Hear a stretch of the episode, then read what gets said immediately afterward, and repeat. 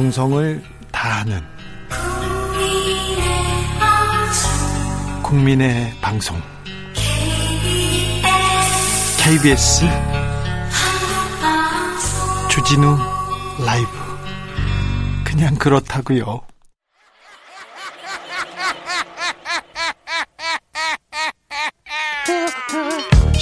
발로 뛰는 기자, 탐구하는 기자, 세상의 질문을 마구 던지는 기자, 기자가 본 오늘의 세상, 기자들의 수다.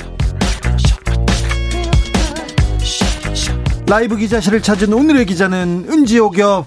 네, 시사인 김은지입니다. 네, 잘 지내셨어? 네, 계속 이어? 뉴스가 많네요. 네. 뉴스가 네. 많아서 잘 못 지내셨죠? 네. 네, 기자로서는 힘든 시기입니다. 그런데 네. 안 그런 적도 있었나 싶기도 하고요. 네, 그렇죠. 예. 그렇죠. 언제 안 그런 적 있어요? 네, 뉴스는 늘 끝없습니다. 네, 첫 번째 뉴스부터 가볼까요? 네, 김봉현 전 스타모빌리티 회장의 세 번째 옥중 편지가 또 어제 언론을 통해서 보도가 됐습니다. 아니 그 편지도 자주 써요. 연애 편지는 안 오고라는 연애 편지는 안 오고 옥중 편지만 계속 옵니다. 저도 사실은 네. 저는 사실은 팬레터를 받는 기자이기 때문에 팬레터가 많이 왔었는데 언제부턴가 끊기고 감옥에서만 편지 와요. 감옥으로부터 온 편지는 다 억울해. 나는 바른데 내가 조금 실수를 했는데 검사가 나를 잡았다. 이런 사람들이 되게 많아요. 그래서 옥중 편지는 조금 가려들어야 됩니다. 김은지 기자가 어, 그 편지들 내용 중에서 좀 의미 있는 부분만 가려왔습니다. 네.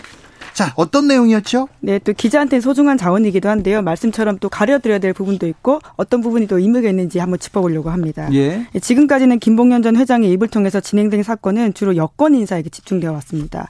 물론 강기정 전 수석 같은 경우에는 어, 비롯해서 여러 인사들은 돈을 받은 사실을 부인하고 있었는데요. 하지만 이번에 김봉현 전 회장이 편지를 통해서 지금까지 자기가 전직 검찰 간부 그러니까 현직 변호사를 끼고 검찰도 접대했다 이렇게 밝혔거든요. 예. 또그 중에 한 명이 라임 타임스타팀이 갔다라고도 밝혔죠. 예. 그러니까 소위 전관예우 몰래 변론 이런 수법들이 적나라하게 드러난다라고 할 수 있는데요.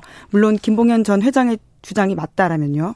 예, 검사 출신인 A 변호사를 통해서 2019년 7월 정도에 현직 검사 3명에게 천만 원 상당의 술 접다 했다. 이러면서 게다가 선임 계약서도 없이 금전을 받고 다른 소위 어서 변호사라고 하지요. 네. 예, 그래서 이 사람을 앞에 두고 뒤에서 또 조종하는 역할을 했다라는 거죠. 이런 일은 자주 있어요. 이런 일은 자주 있어요. 그래서 검사가 사건을 가지고 장난치는 경우 그리고 전관 변호사가 개입해서 수사를 이렇게 어디까지 마사지하는 경우가 좀 있는데 자 그런데 이 부분에 대해서도 오늘 추미애 장관도 이 부분에 대해서 좀 이게 맞다는 식으로 얘기를 했는데 자, 이 변호사가 자기가 후배들한테 내가 돈 좀 벌었어. 너네들 다 와. 밥 먹어. 이렇게 하면서 술을 산 게 아니고 김봉현과 같이 이렇게 했는 건지 김봉현 씨의 돈을 가지고 했는지 이 부분은 이제 좀 밝혀져야 됩니다. 네, 그렇죠. 제 전형적인 법조 비리로 연결될 수 있는 부분들이 분명히 있는데요. 네. 검사의 그 정관 예우 그리고 몰래 변론은 그 전형적인 법조 비리의 핵심이라고 할 수 있거든요. 그렇죠. 이름을 일이, 밝히지 않고 이런 예. 일이 많아요. 너무 많아서 어떤 사건에서도 잡을 수 있는데 잘 안 밝혀졌는데 김봉현 씨가 그 그분 내가 돈을 주고 어 했다 이렇게 접대했다고 왜냐하면. 준 사람이 말하지 않는 이상은 밝혀지기 쉽지 않은 사건이기 때문에요. 네. 이제까지 잘 드러나지 않았는데 이번에 수면 위로 올라와서 이제 사실 여부를 따져봐야 되는 거고요. 김은현 씨의 예. 말이 지금 사실 관계가 조금 드러나는 게 있습니까? 네, 우선은 오늘 국정감사에서 추미애 장관은 이제 감찰을 통해서 특정 부분을 확인했다라고 그렇죠. 밝히고 있는데요. 예. 해당 검사 이름까지도 말했습니다. 예. 하지만 당사자는 부인하고 있고요. 예. 뿐만 아니라 A 변호사도 자신이 이런 사실이 없다라고요 주장하고 있습니다. 지금 A 변호사 해당 검사는 아니라고 하고 있고, 근데 법무부 감찰을 통해서 추미애 법무부 장관은 이거 맞다. 김봉현 씨의 이 접대 부분은 맞다. 이렇게 생각하고 있습니다. 이제 이제 가려질 거고요. 어, 좀 검찰이 굉장히 좀 부도덕한 면이 좀 많이 있어요. 이 편지를 근거로 몇 가지 사실만 보면요. 네, 그러니까 여전히 바뀌지 않았다. 검찰 개혁에 대한 목소리가 올라갈 수밖에 없는 행태들이 정말 많은데요. 과거에 같이 검찰 개혁 필요하다라고 했던 구태의연한 수사 방식, 사실은 문제가 되는 수사 방식이 정말 많습니다. 네. 특히 뭐 주장이긴 한데요. 아직까지도요. 어, 검찰이 김 전 회장의 도주를 도왔다 이런 내용도 있는데 검찰이 직접 도왔다 이, 이 부분은 좀 검증하기는 어렵습니다. 그런데요. 네, 그 워딩이 굉장히 눈에 띕니다. 1도 2부 3백이라고 해서요. 일단 도망가고 두 번째는 부인하고 세 번째는 부인하거나 백을 쓴다. 이런 식의 워딩까지도 알려줬다라고 하는 거예요. 근데 1도 2부 3백은요. 굉장히 유명한 말이에요. 그래서 검찰청 주변에서는요. 아마 법전에도 나올 수도 있어요. 그 동네에서는. 이 일단 도망가라. 두 번째는 무조건 부인해라. 세 번째 정 안 되면 잡히면 빽서라 이 얘기인데 이 얘기는 어 뭐 국민들이 보기에는 듣도 보도 못한 얘기라고 생각하는데 이거는 변호사들 사회에서 특별히 검찰 주변에서는 있는 말입니다. 네. 네, 게다가 또 6개월 동안 거의 매일 불려다니면서 검찰에 충성했다. 거의 수사팀의 일원이었다. 이런 주장도 하고 있는데요. 네. 그러니까 기억나지 않은 아주 오래전 사건에 대해서 넌지시 알려주면서 어떤 사람은 이렇게 해야겠는데 넌 어떻게 생각하냐라는 식으로 수사를 그러니까 진술을 유도하는 방식으로 수사를 했다라고 하고요. 그런 식으로 또 검찰들이 자신의 영웅당처럼 이런 이야기도 했다고 합니다. 산 사람도 눈 뜬 채로 포뜬다. 전직 대통령도 뛰어내리게 했다. 이런 식으로 하면서 자신의 수사 방식을 굉장히 강조했다라고 하는 거죠. 이 부분은 약간 좀 뭐가 좀 첨가됐을 가능성은 있습니다. 그런데 자기가 수사를 받다가 그렇게 느꼈다는 거죠. 예. 네, 그리고 예, 앞으로 계속 검증해야 될 부분들인데요. 그렇기 때문에 구형량을 믿기로 하고 기소를 믿기로 해서 김 전 회장에게 어떤 진술을 유도했는지는 계속 좀 살펴봐야 될 부분입니다. 살펴봐야 됩니다. 제가 쓴 기사 중에 음 BBK 사건이 특검으로 가는 계기가 된 사건이 있었는데 그 그게 김경준 씨의 메모입니다. 2007년 김, 있었던 네, 사건이죠. 에리카 김 씨한테 받은데 그때 담당 검사가 형이라고 부르라고 해라 그러면서 자꾸 그 담당 검사의 전화기를 빌려주는 거예요. 그래서 사적으로 친한 척 한다는 어, 거죠. 친한 척하고 이제 너 전화해라 이렇게 하면서 어 그 BBK 사건에서 이명박 이름을 빼면 빼주면 구형량을 3년으로 맞춰주겠다. 집행유예도 내줄 수 있다. 이런 얘기를 했다고 메모를 해서 그걸 보도한 적이 있었는데 자 아직도 이런 일이 벌어진다면 검찰만 검찰은 개혁해야 될 이유가 수만 가지인데 아직도 수사를 가지고 장난치고 있다는 게 보여집니다. 그런데 아직 이 옥죽 편지의 신빙성은 100% 라고는 절대 할 수 없어요. 그건 이건 좀 새겨 듣고 좀 걸러 들어야 됩니다. 그리고 어 접대를 했는데 변호사가 직접 술, 술을 샀는지 누가 샀는지는 몰라도 룸사롱에서 벌어지고 있다는 것 자체가 국민들이 보기에는 좀 굉장히 문제가 있죠. 그렇죠. 예. 부적절하죠. 예. 아직도. 네. 찬... 검사가 룸살롱 간다는 사실도 사실 황당한 이야기고요. 회식을 거기서 해요.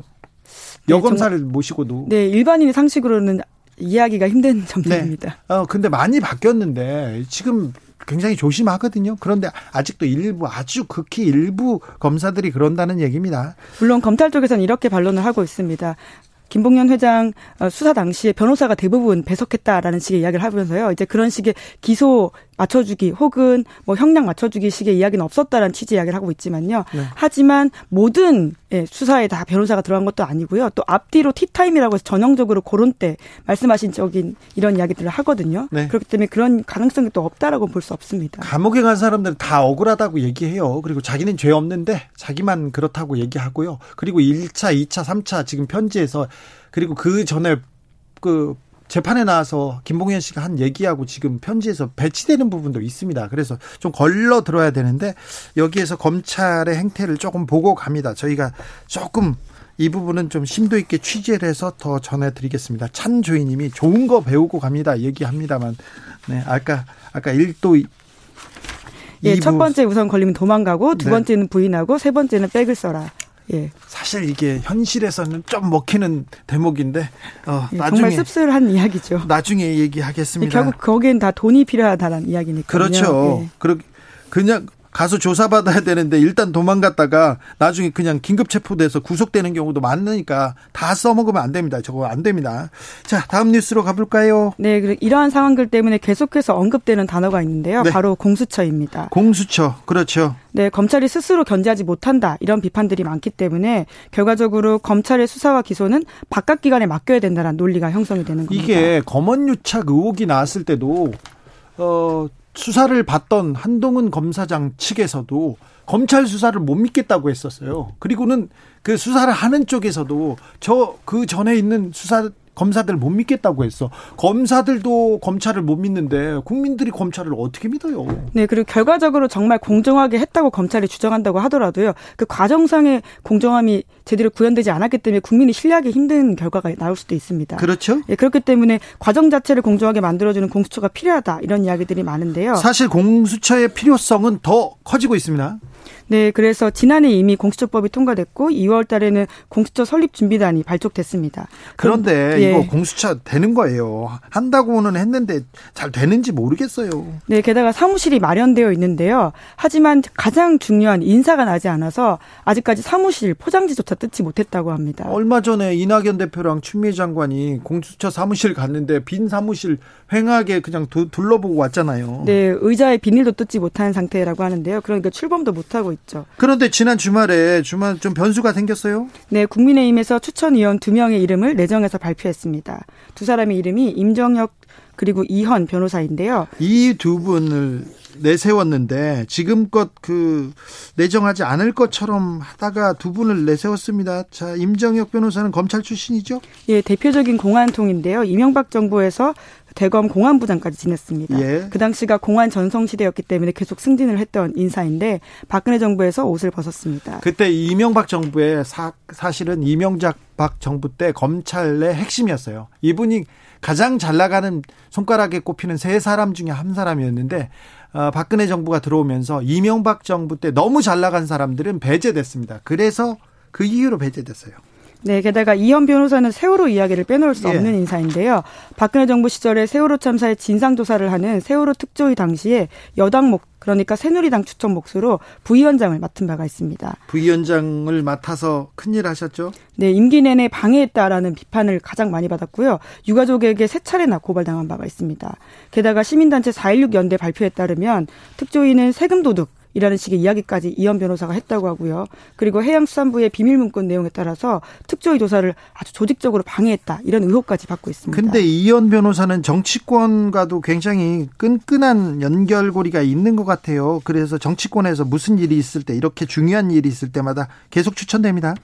네, 게다가 공수처가 위헌이다 이런 이야기까지 한 바 있기 때문에요. 그래서 정말 국민의힘에서 공수처 추천위원으로 보내는 게 세월호 진상조사처럼 방해하려고 하는 게 아니냐라는 국민의 더불어민주당과 정의당 쪽 비판이 있습니다. 네. 얼마 전에 자유한국당에서 KBS 이사로도 이분 추천했었죠. 네, 그런데 방통위 쪽에서 임명 요청을 하지 않았습니다. 아, 아무래도 문제가 있는 인사다라는 비판들을 받아들인 것으로 보입니다. 근데 아무튼 야당에서 추천위원을 이렇게 그 추천 위원까지 아, 두 분이나 추천했으니까 공수처가 조금 굴러가는 건가요? 이제 출범하는 건가요? 네, 이제 그런 기대가 커지고 있는데요. 또 막상 또 그렇지도 않습니다. 이제 2라운드 올라갔다라는 말도 많은데요. 네. 왜냐하면 공수처장 추천위원회가 위원장까지 합쳐서 모두 7명입니다. 그러니까 여당 추천 2명, 야당 추천 2명, 그리고 그 외에 3명의 자리가 또 있는데요. 이렇게 되기 때문에 또 자리가 메꿔져야 되는 부분이 있고요. 게다가 합의제 부분이 있기 때문에 한 명이라도 복소리를 반대를 낸다면요. 이게 쉽지가 않은 상황입니다. 지금 이 법안으로는 그 공수처가 지금 꾸려지고 출범하기는 어려워요. 그래서 법 개정이 필요하다는 목소리도 큽니다. 네, 지금 그래서 국민의 국민의힘 쪽에서는 또 다른 법 개정을 요구하고 있는데요. 공수처법에 독소 조항이 있다라는 식으로 해서 개정을 요구하고 있고 그리고는 더불어민주당 쪽에서는 여기도 법 개정 예, 요구하죠. 다른 네, 방식으로 그러니까 마냥 기다릴 수 없기 때문에 공수처법을 개정하겠다 이렇게 이야기하고 있습니다. 자, 공수처가 필요하다는 것까지는 아는데 정치권의 삽바 싸움으로 힘겨루기로 지금 공전하고 있습니다. 자, 국민들이 관심을 가지면 이것도 어, 출범하게 될 겁니다. 그것도 빠른 어, 시간 내에 마지막으로 어떤 뉴스입니까? 네, 종전 선언과 관련된 또 좋은 소식 있어서요. 알려드리려고 합니다. 어떻게?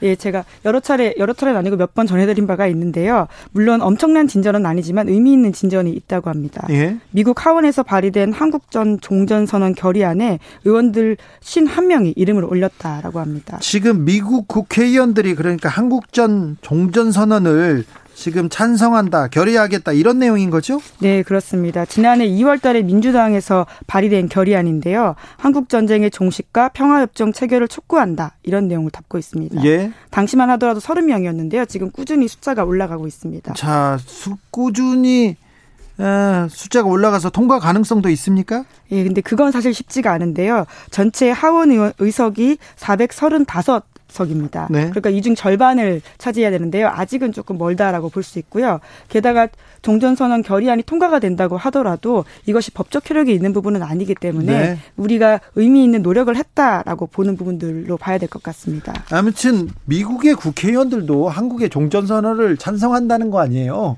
근데 우리 일부 언론들하고 정치 세력은 안 된다 종전선언 안 된다 북하고는 무조건 싸워야 된다 이렇게 얘기 주장하시는 분들이 있는데 어, 그분들이 미국을 좋아하시니까 하는 얘기인데 미국 국회의원들도 종전선언 찬성하고 있습니다. 그리고 이 많은 분들이 서명하고 있다는 거 어, 김은지 기자가 알려준 겁니다. 네, 게다가 가장 핵심인 인물들이 찬성하고 있다라는 게 사실 이번 발의안의 핵심이라고 볼수 그렇죠. 있는데요. 하원 의장, 외교위원장 그러니까 외교위원장이 될 사람들은 다 찬성하고 있다면서요? 네, 그런 점이기 때문에요. 이번 안이 당장 이번에 통과가 안 된다고 하더라도 다음에 또 될 수도 있다라고 볼 수 있습니다. 네. 지금까지 기자들의 수다 시사인의 김은지 기자 함께했습니다. 감사합니다. 예, 감사합니다. 라디오 정보센터 다녀올게요. 정한나 씨. 정치 피로, 사건 사고로 인한 피로, 고달픈 일상에서 오는 피로. 오늘 시사하셨습니까? 경험해 보세요. 들은 날과 안 들은 날의 차이. 여러분의 피로를 날려줄 저녁 한 끼 시사. 추진우 라이브.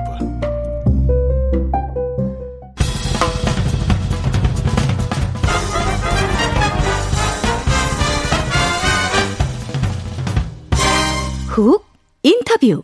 훅 인터뷰 이어갑니다. 10월 26일 역사의 오늘은 매우 중요한 일들이 벌어집니다.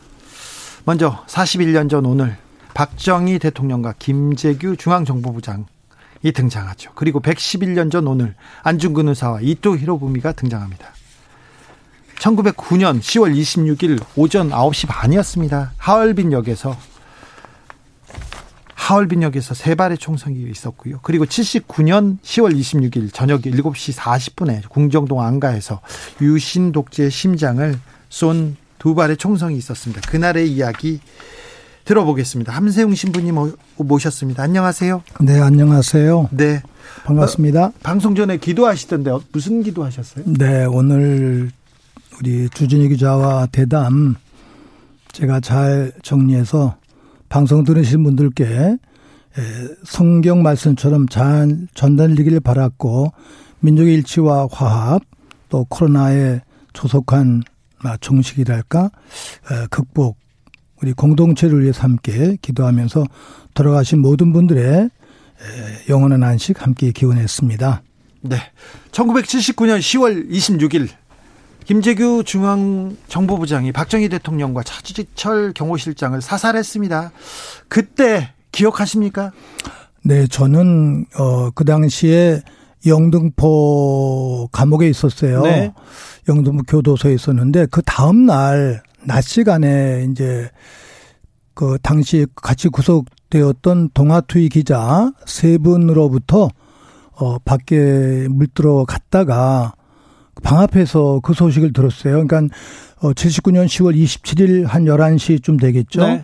어, 그 소식을 듣고 깜짝 놀랐어요. 예. 그리고 제 마음에 정말 전율을 느꼈고 예. 그냥 떠온 물을 방에 갖다 놓은 다음에 그냥 두손 모으고 한 30분간 하느님께 기도를 올렸는데 제 눈에서 어 저절로 눈물이 막 나더라고요. 네. 그래서 그때 제가 제 신앙 체험, 하느님 체험이 아 이게 성서에서 말하는 해방의 체험, 네. 자유의 체험, 하느님의 구원 체험이구나. 이런 걸 느끼면서 어 고귀하게 간직하고 늘 우리 시대를 위해서 함께 기도하고 있습니다. 그 눈물이 감동의 눈물인데 기쁜 쪽입니까? 슬픈 쪽입니까? 매운 쪽은 아니시죠? 어, 그게 뭐 기쁨도 넘어서는 네. 뭐 초월적 눈물이겠죠. 예. 하느님의 눈물. 네. 네. 감동의 눈물이요. 네.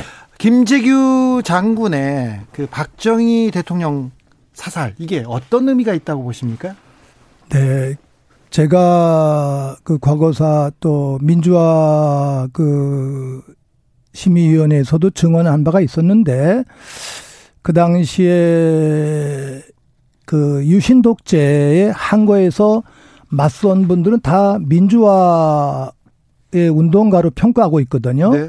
그다음에 그 정권에 의해서 포갑에 의해서 고문당하셨거나 상처받으신 분들은 또 민주화의 보상 대상으로 또 평가받고 있어요.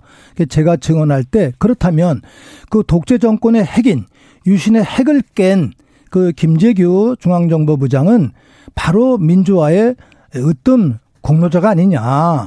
그런 측면에서 자신의 전 존재를 걸고 공동체를 위해서 선택한 이 부분은 역사가 바르게 평가해야 된다라고 제가 말씀드리면서 어 독일의 히틀러를 제거하려 했던 그 이제 보네퍼 목사님의 결단이라든지 또 오늘 기억하는 이등 방문을 사살한 우리 안중근 의사의 결연한 결단과 맥을 갈취할 수 있는 큰 의미가 있다. 이렇게 제가 증언한 바 있습니다. 네.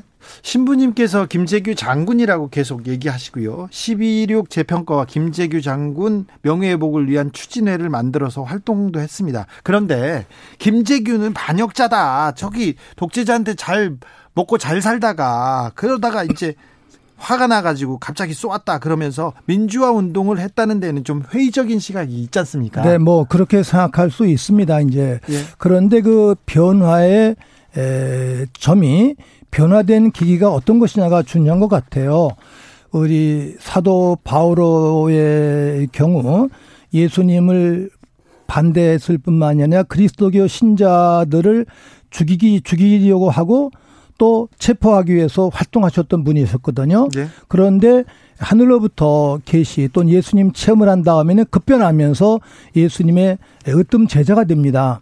막 김재규 중앙정보부장이 막 군인으로서 또 나름대로 박정희 전 대통령과 함께 살았던 그 전력은 나름대로 부정적으로 우리가 평가해야 마땅합니다만 그 시기에 그분이 공직자로서 고민을 했어요. 네. 야, 이게 옳은 일인가 고민하면서 살다가 아 부산 11.6또 11.7 부망쟁을 예. 목격하고서 이건 아니다. 막 그전에도 여러 차례 박정희 그 대통령을 어 좀 제거하려고 계획을 세웠었다가 이루지를 못했었는데 부망쟁을 체험하고 나서는 이건 아니다. 네. 이건 시대의 명령이다. 그러면서 결단을 어, 다짐했거든요. 이런 측면에서, 어, 김재규의 그 결단은 내적인 회심, 공동체를 위한 회심, 민족 전체를 위한 자기 봉헌, 목숨을 건 아름다운 결단이라고 우리가 마땅히 평가해야 된다. 이렇게 저는 생각을 하고 있습니다. 자, 우리 공화당이 서울 광화문 광장에서 박정희 전 대통령 분향소를 설치하기도 했습니다. 아, 그런데 이제 박정희 시대는 끝난 건가요? 뭐 끝났다 끝났다 하기보다는 어그 시대가 이제 가면은 다 정리가 될 텐데 아직도 우리 시대가 그만큼 좀 미숙하다 그럴까 좀 덜 성숙했다 그럴까 그런 내용들인데 막 그런 시대에 대한 가치관을 갖는 분들도 계실 수 있겠습니다만 그럼에도 불구하고 역사의 물줄기는 늘 어, 하늘을 향해서 또는 어, 지를 향해서 정의를 향해서 공동선을 향해서 나가기 때문에 막 그런 분들의 그 선택은 저절로 어 이렇게 녹을 수 있는 녹아 녹을 수 있는 또 사라질 수 있는 현상이 아닐까 이렇게 저는 해석을 합니다. 김재규 전 중정부장이 그 거사 이후에 그러니까 어, 11.6 이후에 재판을 받으면서 그리고 사형 직전까지 여러 얘기를 남겼는데 민주주의에 큰 그 역사적 의미가 있는 말들이 많았죠. 네. 그분이 이제 이렇게 호소하셨어요. 어, 내가 나를 나를 살려라. 날 살리면 내가 중앙정부장으로서 우리 시대에 모든 공직자들 또는 재벌들, 기업들 그분들의 모든 행업을 내가 다 잘 알고 있다. 네. 그게 우리 시대 비리를 깨끗하게 한번 척결해야 된다. 내가 나만 이걸 척결할 수 있다. 아니 근데 내가 그 정보를 다 가지고 있으니까 무서우니까 죽기 싫으니까 아닙니다. 그런, 그렇게 그런 아니요 그렇게 하고 나면 나는 내 스스로 죽겠다. 아, 그럼요. 어, 그러셨어요. 아, 네. 나는 이 점을 높이 평가. 왜냐하면 내용을 알아야지 우리가 정리하는데 이분만이 그 모든 정보를 가지고 계시거든요. 시대를 한번 정리하고 나는 그때 죽겠다 네, 이렇게 네, 했군요. 네. 네. 살려달라는 게 아니라 네 네. 1909년 10월 26일로 가보겠습니다. 이 안중근 의사가 이토 히로부미를 사살, 사살했습니다. 어, 신부님이 안중근 의사 기념사업회 이사장이기도 하는데, 자, 오늘날 우리가 안중근 의사를 기억해야 되는 이유가 어디에 있습니까?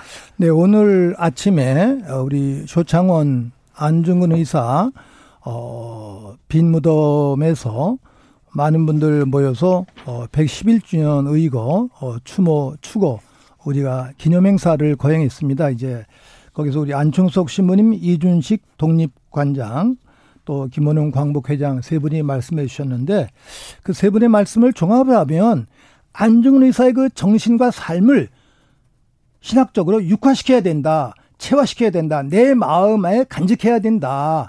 오늘 우리가 또 다른 제2의 안중근, 제3의 안중근이 돼야 된다. 이런 말씀들을 하셨는데 아니, 근데 신부님, 오늘날 또 다 안중근 돼가지고 총 들고 다 나가면 어떡해요? 아니죠. 안, 안 의사는 어, 평화를 말씀하셨잖아요. 예. 총은 한 번만 한 번만. 함부로 쏘는 게 아니고 예. 결정적으로 한 번만 쏘고 그다음엔 평화를 네. 위해서 사셨거든요. 네. 예. 이런 의미로 말씀드리는 건데 우리 주진희 기자님 아직 살아계시니까 네. 한번 죽음을 결단하셔야 돼요. 그, 누구를, 아유, 공동체를 위해서 신- 신부님, 저는 평화 공존을 위해서. 저는 그만해도 되는 거 아닌가 생각한 어, 안중근 의사는 북한에서도 굉장히 존경받는 인물입니다. 남과 북에서 존경받는 분들이 별로 없어요. 역사적 그 시견의 차이 때문에. 그런데 안중근 의사는 북에서도 존경받습니다. 존경받는 영웅인데 그래서 11.6 때는 북 하고 같은 같이 중국에서 행사를 해오곤 했는데 올해는 코로나도 있고 남북관계 경색으로 못했습니다. 여기에서도 좀 아쉬움이 있으시죠? 아, 그렇죠. 늘 이제 북의 관계자들과 연락을 주고받으면서 어, 북의 관계자들도 이제 안타까워하시고 저희들도 또 마음이 아쉽고 그런데 지난해까지 이제 같이 했다가 올해는 3월 순구 행사도 못했고 네. 또 온- 오- 의고 행사도 못했는데 하여간 코로나가 잘 극복되어서 빨리 남북이 안중의사의 정신을 함께 만나고 평화 공존을 일으켰으면 참 좋겠습니다. 네, 천주교 정의, 정의구현 전국사재단은 또 삼성의 개혁 그리고 이건희 회장의 반성을 위해서도 기도도 많이 하고요. 그 다음에 시국선언도 하셨었는데 이건희 삼성전자 회장에 별세했습니다. 신부님은 어떤 생각 드셨어요? 네, 뭐 죽음은 경건한 사건이죠. 어제 주일 미사 봉헌하면서 어, 그 전날 돌아가신 우리 박순경 교수님 여성 신학자 통일운동가 또 훌륭한 저 청소년들의 귀감, 귀감이신데 박순경 교수님을 위해서 기도 올리면서 함께 이건희 회장도 기억하면서 기도 올렸어요. 아, 이건희 회장을 위해서요? 네, 네. 제가 어제 뉴스 보면서 저도 많은 것을 배웠는데 다만 아, 아쉬운 거는 그분의 한계겠죠. 뭐 기업가의 한계인데 마누라와 자식을 빼놓고 모두 바꾸라. 네. 이게 그분의 아주 강력한 메시지였었는데 성경은 그 마누라도 자식도 버려야 된다. 마누- 이게 성경의 말씀이거든요. 마누라 자식도 버려야 예, 됩니까? 예, 예. 이게 이게 이런 성경의 정신을 가지고 기업을 했더라면 음. 이 세계가 아니라 우주를 바꿀 수 있는 그런 기업을 했었을 텐데 여전히 마누라와 자식에 집착된 이 한계 이게 에, 우리들의 한계, 그 자본주의 한계가 되겠죠. 성경은 심장을 찢어라 그랬어요. 네. 심장을 찢어야지 새로운 세상이 온다라는 건데 이건희 회장을 제가 높이 평가하면서 역시 가족에 에, 매몰된 그 한계가 삼성의 한계 또는 우리 시대 모두의 한계가 아닐까 아, 이런 승- 생각하면서 또 그분을 위해서 또또 삼성이 더 잘 되기를 위해서 함께 기도했고 이 기회에 삼성이 정말 뉘우치고 반성했으면 참 좋겠습니다. 아, 승계 이런 부분은 가족에게 지금 얽매여서 일어난 사건이어서 그런 얘기를 네. 하신 거니까. 해석을 잘해 주셔서 고맙습니다. 네. 가족과 네. 그러니까 마누라하고 자식을 버려야 됩니까, 신부님? 저도? 네, 그냥 주 기자님은 버리시면 안 돼요. 아, 네, 알겠습니다. 다른 여자 사귀실까봐 아니, 아니, 왜 그런 소리 하세요, 신부님? 신부님, 암흑 속의 햇불 이라고 세종문화회관에서 서혜전 여시더라고요, 신부님. 네. 언제부터 이렇게 글을 쓰셨어요? 어, 제가 한 어려서 좀 쓰다가 예. 중간에 좀 쉬다가 결정적으로 2년 전부터 어, 좀 집중을 해서 썼어요. 왜 글을 쓰십니까? 어, 제가 이제 은퇴했는데 좀 여생을 저도 아름답게 마감하고 싶었고 또 어려서 배운 게 소, 소도라고 배웠잖아요. 예.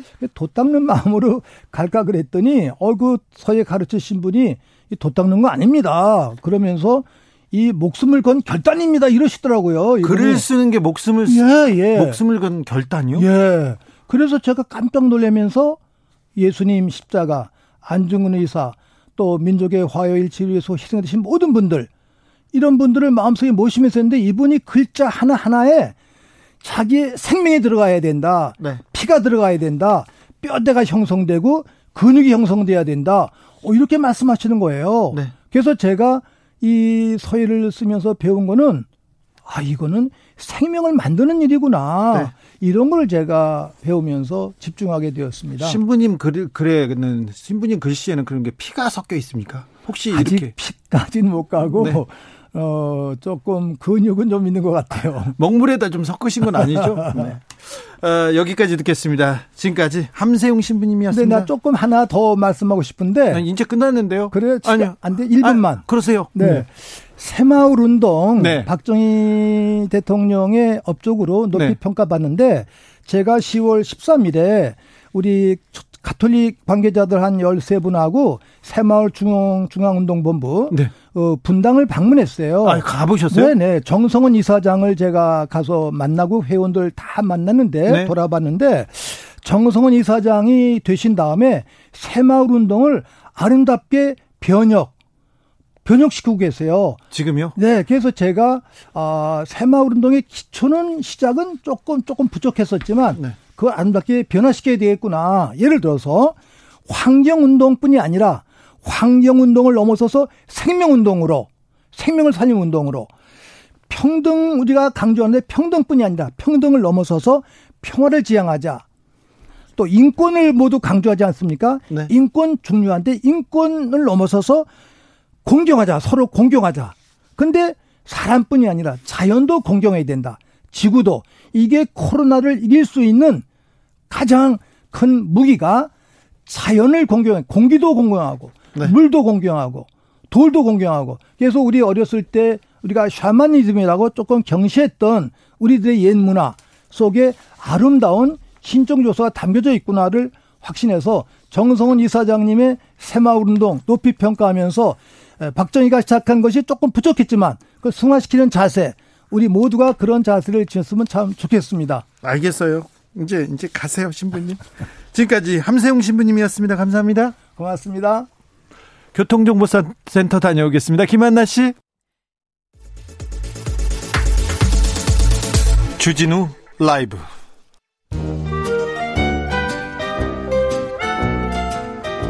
민생이 먼저다. 함께 잘 먹고 잘 사는 법 찾아보겠습니다. 민생과 통하였느냐? 생생민생 통. 안진아 소나 민생 생각 안지골 소장님 어서 오세요. 네 안녕하십니까. 알겠어요. 바쁘신지 알죠. 네, 바쁘냐고 안 물어볼게요. 어, 어떤 얘기 먼저 하시겠습니까? 예, 방금 제가 용인에서 오는 길인데요. 알았어요. 용인 또. 예, 경기도 용인까지 간 이유는 용인시의회랑 용인시 일각에서 예. 용인시에 관, 거주하는 대학생들한테 반값 등록금을 지금 추진하는 조례를 만들고 있더라고요. 어, 그래요? 아직 통과는 안 됐는데요. 네. 뭐냐면 중앙정부가 주는 국가장학금까지 받은 다음에 네. 그 나머지 금액도 부담스러우니까 그 중에 절반을 지원해 주는 건데요. 올해 안산이 경기도 안산이 최초로 시행하고 있고요. 네. 내년부터 경기도 고양시가 시행을 합니다. 네. 그다음에 여주시도 시행을 하고요. 네 번째로 이제 용인도 하겠다는 겁니다. 그래서 제가 가가지고 이렇게 이제 우리나라 유럽처럼 대학까지 무상교육 할 때가 됐다 이런 캠페인도 했는데 어, 무상교육까지 가려면 돈이 많이 들고 국민적 합의를 거쳐야 되니까 지방정부가 나서서 어, 관내 대학생들의 반값 등록금을 실현하기 위해서 1인당 150만에서 200만 원 한도로 지원하는 건 의미가 있는 것 같았습니다. 그래서 네. 각 지역마다 반값 등록금 지원 조례가 확산되고 있다는 민생 소식 전달하면서 시작하겠습니다. 아이고, 네. 잘 전달하셨어요. 예. 자, 또 어떤 일로 바쁘세요? 예, 그 다음에 이제 지난주에 저희들이 밝혀낸 최고의 이슈는 네. 그동안 이제 나경원 아들 나경원 아, 아드님이 나경원 전 네. 의원 얘기는 좀 그만해요. 그러니까 요 요것만 팩트만 팩트만 그 대신 아이, 그만해. 논문을 쓰는 걸 서울대 의대 교수라든 대학원생들이 엄청 도와주고 고등학생 알 수 없는 내용을 어 아이디어를 냈다 서울대 교수가 여기까지 실토를 했잖아요. 예. 그 다음에 그게 이제 제일, 저, 제일 저자 논문이고 제 4저자 논문은 부당한 저자 표시다까지 네. 확인이 됐고요. 예. 근데 더 놀라운 거 제일 저자 논문은 이탈리아 밀라노에서 발표를 하는데 그렇죠 대학원생 서울대 대학원생이 대신 갔다는 것까지 제가 확인을 했습니다. 예, 누가 갔어요? 더 놀라 그 대학원생을 시킨 겁니다. 그러니까 예. 일종의 대학원생이 어, 나경원 의원 아드님 뒤치다거리를 해주다가 그렇죠. 심지어는 아드님 못 간다고 하니까 예. 본인이 가서 발표까지 했는데 네. 나경원 의원이나 이분들은 공동저자니까 문제가 없다라고 발표를 했는데 하나 일 공동저자가 아니라는 게 공동 자격이 없다는 게 확인된 부당저자였고요. 예. 두 번째 그 비용을 보건복지부가 서울대 의대에 어떤 A라는 연구를 해라고 준 돈을 전용해 가지고 그 대학원생한테 나경원 아들 대신 발표하는 비용을 300 50만 원이나 준 겁니다. 정부 돈이에요. 네. 내 돈이네. 그렇습니다. 내가 지금 나경원 전 의원 아들 의 심부름 하는 대학원생 밀라노 여행비를 댄 거 아니에요? 예, 그럼? 밀라노 가는 비용을 340만이나 된 겁니다. 그래서 예.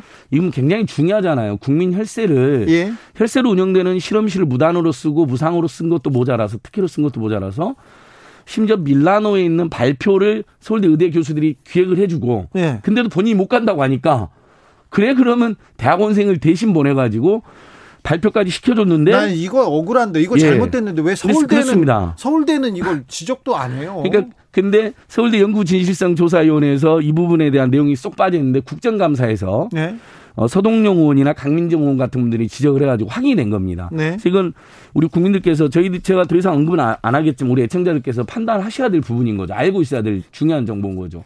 이건 심지어 340만 원에 대한 혈세가 쓰여졌다. 이건 단순히 엄마 찬스가 아니고 이건 좀 잘못된 거예요. 서울대와 예. 교수들이 이거 이거 세금을 갖다 쓴 거예요. 예, 그래서 제가 오늘 아침에 오마이뉴스라는 인터넷 매체 뭐라고 말했냐면 서울대의 의대 교수와 대학원생 여러 명이 나경원 박근혜 정권 최고 권력 실세였던 나경원 전 의원의 아드님을 위한 입시 비리 커넥션이 발생한 거라 사실상. 아, 알겠습니다. 그렇게 이제 규정을 해야 된다고 보고 있습니다. 알겠어요. 예.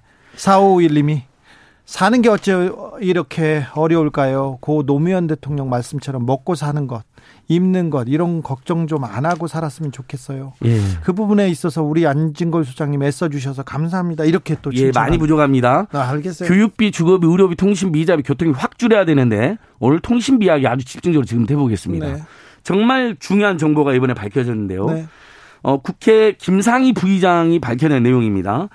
우리나라에서 이동통신 3사가 요금 감면해 주게 되는 제도가 있습니다. 예. 취약계층이나 저소득층을 중심으로요. 근데 그게 이제 장애인, 기초생활수급권자, 차상위 계층, 그다음에 65세 이상 기초응을 받는 어르신들, 국가유공자 이렇게 되어 있는데 총 8, 800, 808만 명 정도가 되거든요. 근데 실제 감면을 받는 분들은 500만 명밖에 되지 않는다는 자료가 나왔습니다. 무려 308만 명 정도가 감면을 못 받고 있는데 그 금액이 4,837억에 다른다는 겁니다. 이 부분은 얼마 전에 KBS 9시 뉴스에도 특종으로 크게 나왔습니다. 그래서 어 지금부터 어 이 방송을 들으신 분 중에 해당자가 있을 수도 있고 주변에 알려 주셨으면 좋겠어요. 일단 장애인하고 국가유공자 선생님들은 이동 전화에서 기본료가 감액 기본료 및 통화료가 35%가 감면이 되고요. 네. 그 다음에 어 이동통신에서 최대 3만 3,500원이 감면이 됩니다. 네. 근데 이 부분을 신청 안 하면 감면을 못 받는 거예요. 그다음에 차상위 계층 같은 경우도 최대 이동통신에서 2만 1,500원까지가 감면이 됩니다. 자, 소장님 좀 천천히. 음. 자, 그러니까 네. 어떤 사람한테 혜택이 간다고요? 자, 장애인하고 국가유공자들에게는 이동통신 기본료 및 통화료가 35%가 감면이 되고요. 자. 기초생활 수급권자 중에서 가장 어려운 생계급여를 받는 분들, 의료급여를 받는 분들은 올 최대 3만 3,500원이 감면이 되고요. 이동통신에서만. 네. 그다음에 주거교육급여를 받는 분이랑 차상위 계층 분들은 최대 2만 1,500원이 감면이 되고요. 자, 그러니까 차상위 계층, 네. 장애인 그리고 그 조금 어려운 분들한테는 예, 국가유공자 네, 어려운 분들한테는 지금 그 통신비 할인 혜택을 줄 수 있다는 거죠. 예, 올 2만 최소 올 2만 1,500원에서 최대 올 3만 3,500원까지가 감면이 됩니다. 그다음에 네. 시내 전화나 시외 전화, 인터넷 전화 따로 또 50% 정도 요금이 감면이 되고요. 근데 이걸 무려 300만 명, 308만 명이 신청을 안 해가지고 4,800억을 지원을 못 받았다는 아니, 겁니다. 그런데 그러면 300만 명이 혜택을 받는다는 건 통신사는 알잖아요. 문자를 한번 보내고 말았다는 겁니다. 그런데 그러면 안 되는 거죠. 근데 신청을 해야 준, 준다고요? 그러니까요. 이거 그 통신사에서 지금 4천억 원대 불법 이익을 본 거 아닙니까? 맞습니다. 이게 이제 어 정부라든지 사회보장원에서 이 통계가 다 있습니다. 그러니까 신청 정보가. 안 하면 돈 안 줬다는 거 아니에요? 지금 예, 거대 통신사들이. 예, 그래서 이게 이번에 국회 김상희 부의장실에서 밝혀낸 내용인데요. 예. 특히 이제 65세 이상 어르신들 중에 기초연금을 받은 분들이 하위소득 70% 기초연금 나오잖아요. 예. 그분들은 만 천 원씩 의무 감면이 됩니다. 총 감면 대상자가 530만 명인데요. 실제 감면 받는 부분은 어 올해 6월 기준으로 240명 자, 500 몇만 명 중에 200 몇만 그러니까 절반 정도만 네. 신청을 해서 그 혜택을 보고 있는데 그러니까 우리 어르신들 만천 원씩 감면 받는 거. 소장님, 네. 이거 의무적으로 아니 어르신들 감면 받게 해야지 왜 신청을 해야만 그 그러니까 통신 3사 결국은 신청 안 하면 그것을 낙전 수입으로 챙기려고 하는 부당 그렇죠. 의도가 있는 건데 자. 이렇게 하면 되잖아요. 자, 사회보장 정보원하고 정부의 자료가 있으니 취약계층이 지금 우리나라 취약계층이 중복을 걷어내고 8, 808만 명이라는 게 확인이 됐거든요. 이분들은 그냥 통신삼사에서 알아서 어, 해당자 올 최대 2만 1,500원, 많게는 최대 3만 3,500원. 그다음에 어르신들은 올 1만 1,000원씩 의무 감면이거든요. 네. 이걸 알아서 해주면 되는데 아직 이제 그걸 저희가 맹렬하게 촉구하고 있고요. 다만 이 방송을 들으셨으니까 어 우리도 해당할 수 있겠다는 분들은 빨리 신청하셔야 네, 빨리 통신사 114로 일단 내일 당장 전화해 가지고 114로 전화를 네. 하셔 가지고요. 그냥 모든 사람들이 전화를 해 가지고 내가 어떤 혜택을 받을 수 있냐고 일단 물어보십시오. 예, 맞습니다. 그래서 장애인이나 국가유공자나 기초생활수급자 차상위 계층인 해당자이거나 주변에 아는 사람 그다음에 어르신들은 소득의 70%까지가 해당되니까 오히려 층이 굉장히 넓잖아요. 예. 그래서 대상자가 530만 명이나 되는 거거든요. 자, 500만 명 이상이니까 네. 여러분도 해당될 수 있습니다. 일단 114로 전화해서 그렇습니다. 내가 이런 상태인데 네. 혜택을 볼 수 있는지 물어보십시오. 그러면 통신 감면 혜택 받, 받을 수 있는 확률 굉장히 높습니다. 그러니까 자, 소장님.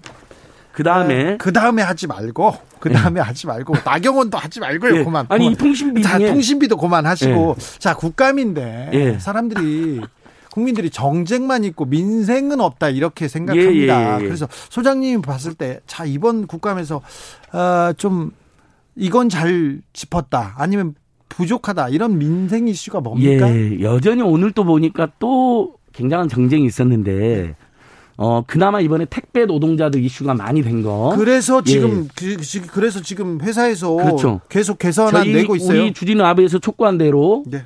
어 분류 인력에 CJ가 4천 명을 투입하기로 했고요. 네. 롯데 택배, 한진 택배도 수천 명을 투입하기로 했습니다. 예. 이렇게 되면 기사님들 과로사를 줄일 뿐만 아니라 벌써 일자리가 만 개 가까이가 생기는 겁니다. 그렇네요. 예, 그러니까 우리 청년들 일자리 부족한데 만 개 가까운 일자리가 생긴다는 거, 과로사도 줄어든다는 거. 네. 근데 방금 말씀드린 것처럼 이렇게 통신비 어, 문제가 많이 밝혀져 가지고 통신 3사가 요금을 인하하겠다고 밝혔습니다. 잘했어요. 예, 이제 이런 건 우상호 의원실이라든지 정필모 의원실이 나서서 집중적으로 문제점에서 확인이 됐는데 5G 안 터지는 분들 저 통신 3사가 몰래 보상해 준 것도 확인됐는데요. 통신 3사한테 이야기하면 보상을 안 해주잖아요. 네.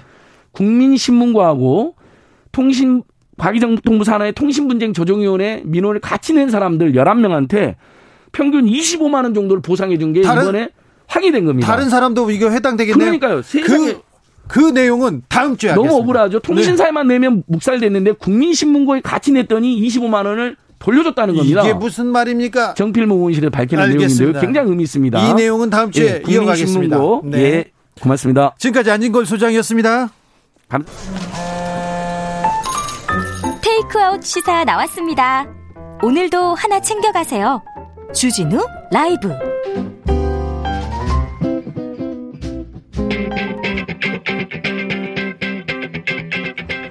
국회 할 말 있습니까? 국회의원한테 민원 넣고 싶으세요? 그렇다면 잘 오셨습니다. 21대 국회 으뜸 친절왕 박주민과 함께하는 주민센터. 자, 국회 법사위에서 지금 법무부 종합감사가 한창 진행 중입니다. 현장에 있는 박주민 통신원 연결했습니다. 박주민 의원 안녕하세요. 네, 안녕하십니까. 네.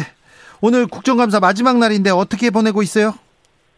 어, 종합감사라 그래서요. 네. 그 각 상임위별로 피감 기관들 전체를 다 모아놓고 감사 기간 동안 나왔던 여러 의문에 대해서 이제 정리하는 질문 답변 어, 진행하는 시간 보내고 있습니다. 네, 네. 추미애 법무부 장관 오늘 출석했던데 오늘 네. 어, 어떤 질문하셨어요? 저는 이제 옵티머스 사건 관련돼서 예? 어, 한국전파진흥원에서 2018년 10월에 수사 의뢰를 냈고 그것이 이제 2019년 5월에 무혐의 처분으로 전부 다 이제 무죄로 풀려나게 됐거든요. 아 그때 수사를 잘했으면 피해를 줄였을 수도 있는데요. 그렇죠. 왜냐하면 그때 무혐의 결정이 난 뒤에 이제 공적 기관들이 별 문제 없나 보다라고 해서 투자를 시작했고. 예. 공적 기관이 이제 들어가니까 민간 기업도 들어가고 개인도 네, 들어갔죠. 그렇죠. 민간 투자자들이 공적 기관이 투자하는데 뭐 이러고 막 들어서 대략 한 8천억 넘게 그 이후에 이제 투자가 돼요. 예. 근데 이제 무혐의 처분했던 그 내용과 똑같은 거의 대동소이한 내용으로 나중에 남부지검에서 관련자들 다 기소하거든요. 예. 그러니까 말씀하셨던 대로 2018년 10월 그 수사 의뢰된 건을 제대로 처리했으면 피해자들을 없애 거나 아니면 아예 많이 줄일 수 있었던 사안인데 네. 그 당시 이제 그 서울중앙지검장이 바로 윤석열 예. 검찰총장입니다. 예.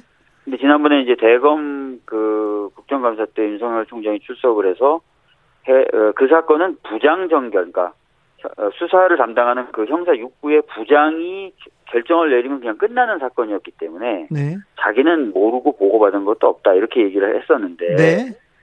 제가 오늘 그 위임 정결 규정을 봤더니 부장 정결이 아니고요. 예. 차장 정결. 그러니까 부장 위에 차장이 있고 차장 위에 총장이 있지 않습니까? 예. 그래서 예. 차장 정결 사항이어서 사실상 위임 정결 규정도 위반한 것 아니냐. 예. 그럼 위임 정결 규정을 위반해 가면서까지 왜 그 부장한테 결론을 지으라고 했을까? 예. 그거 관련된 의혹을 질문을 했습니다. 예. 네. 그래서 뭐라고 하던가요, 장관이? 장관 입장에서도 그런 게 의심스럽다. 예? 어, 왜냐면 이제 그 부장이 이제 윤석열 그 검찰총장의 왼팔 오른팔 하는 사람이었거든요. 그 다음에 예? 그 당시에 이제 옵티머스 측 변호인으로 추정되고 있는 사람도 이제 박영수 특검팀에서 윤석열 총장과 같이 근무했었던 그러니까 이제 어떻게 보면 세 명이 좀 가까운 관계인 거죠. 그래서 네. 혹시나 그런 인연이 작용했던 것 아닌가라는 의심이 어, 좀 들기 때문에 감찰을 한번 할 예정이다 이렇게 답변을 했죠. 아, 알겠습니다. 그리고 오늘 추미애 법무장관 그 국감에서 어떤 얘기 어떤 얘기 했습니까? 뭐가 기억에 남습니까? 방금 말씀드렸던 옵티머스 건은 여러 의원들이 질의를 했고요. 네. 그다음에 라임 관련돼서도 어 여러 사람들이 에, 질문했었고 그다음에 윤석열 총장이 이제 그 지난번 국감에 출석해서 뭐 부안이 아니냐 네. 또는 수사 지휘가 장관의 수사 지휘가 적법하냐 위법하냐 이런 거 가지고 아, 설왕설래 많이 했습니다. 예. 어, 국민의힘에서 마감 시한 직전에 공수처 장 후보를 지금 두 명이나 추천했습니다. 자, 그럼 공수처 조금 굴러갑니까? 이제 진행됩니까? 그 지금 말씀하신 대로 공수처장 후보 추천 위원회의 위원을 추천한 건데요. 예. 추천된 분들이 이제 참 널리 알려진 분들인 예. 것 같아요. 특히 네. 이제 이현이라는 분은 세월호 때문에 아, 많이 아시죠? 그렇죠. 잘. 예, 세월호 참사 특별조사위원회 부위원장 하시면서 그 당시에 어 오히려 무력화시켰다 그 위원회를 네. 그것으로 유명하고 또 정보고무공단인 것으로 기억하고 있는데 거기 이사장이셨다가 또 별로 좀 안 좋은 일로 이제 그만두시고 막 이렇게 하셨던 것을 네. 기억을 하는데 네.